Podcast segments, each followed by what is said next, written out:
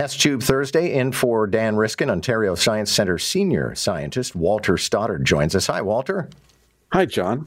It's a so, pleasure to be with you. I was uh, threatening to confront you or challenge you with uh, the Jeopardy question that cost Ray Lalonde uh, his 13 episode run. So we can play this together. I can honestly confess I read the question. I did not know the answer, but let's try it. Category is foreign born authors. Here's the question Early in her career, she translated romance novels into Spanish, often changing the dialogue to make the heroines smarter.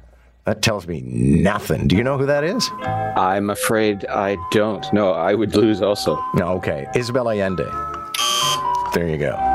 So, okay, so we've established that neither Walter nor I would have won on Final Jeopardy. If I understand what happened actually in uh, Ray Lalonde's episode, everybody got the answer, but he didn't have enough money to bet, so he ended up cashing out. Okay, so let's get to today's science stories, including a Nobel physicist who is explaining how to cook pasta and uh, apparently, a lot of people are upset about this. All I remember about cooking pasta from cooking school was my teacher would say "salé comme la mer," which means as salty as the sea. But that's it. that, that, sounds like good advice. Uh, I, I, I've never had. Uh, uh, extensive experience in cooking pasta myself. I, I just I, I, follow the general rule, right, which is which is boil it and boil it for enough time that it's it's not gonna it's not gonna stick to the wall, or or maybe it's supposed to stick to the wall. I always get that backwards and make a mess.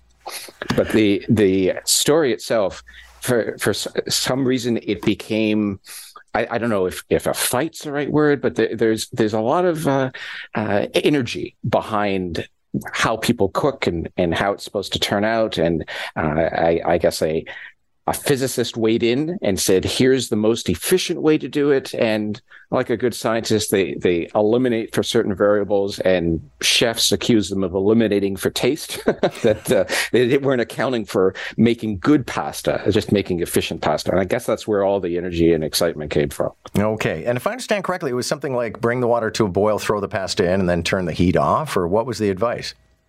So the idea is that in cooking pasta, there's two things happening. You're rehydrating the noodles, and then you're you're also heating it. You're cooking it. And so their advice is do the two things separately. Rehydrate, so put it in cold water and and let it sit.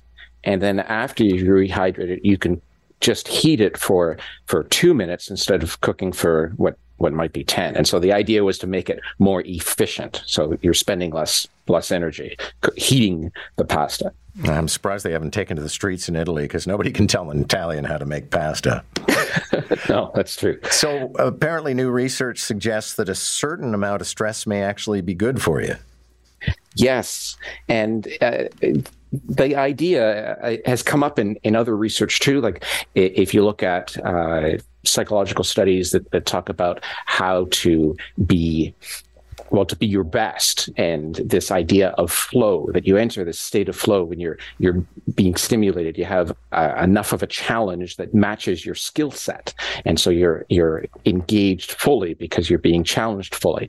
And and it's uh, that same idea arises where they, what they did was they looked at uh, reported levels of stress. And when you get too high there's a there's a detriment. But this kind of sweet spot seem to really strengthen your working memory so you're able your ability to, to recall and to and to remember as you as you perform certain tasks so it was this this idea that with the right amount of stress, not too too little, too little, you're comatose, uh, too much, and and and you're stressed out. But with just that right level of stress, you're able to to recall and perform better. That would be a hard thing to regulate, though, because I, you know, I can't imagine. I think I have a fairly stressful life, but I can't necessarily rank myself in terms of whether it's too much.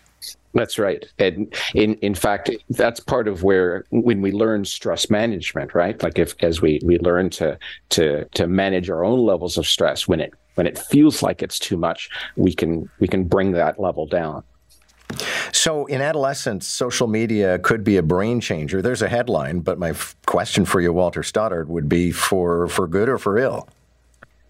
Well, uh, the study suggests that it, what happens is you end up being uh, in, in, adolescence and the developing brains that, that uh, those who checked their social media very frequently became more sensitive to social inputs. And uh, one can imagine that that's for ill when you think of uh, how social inputs can can drive us.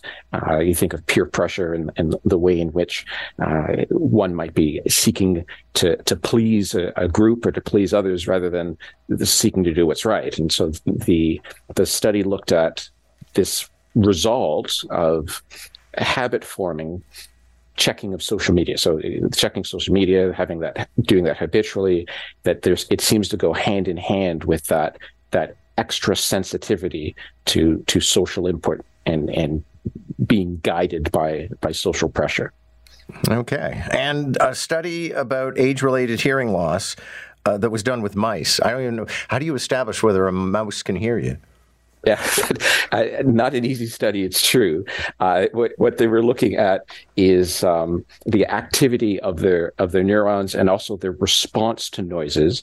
Uh, it, the, the, mouse would uh, lick a, water spout when they heard a specific noise, and so they basically trained them and conditioned them to do that, uh, so that they would uh, when when that noise was played. And so if they heard the noise, they'd could lick, and if they didn't hear the noise, they wouldn't.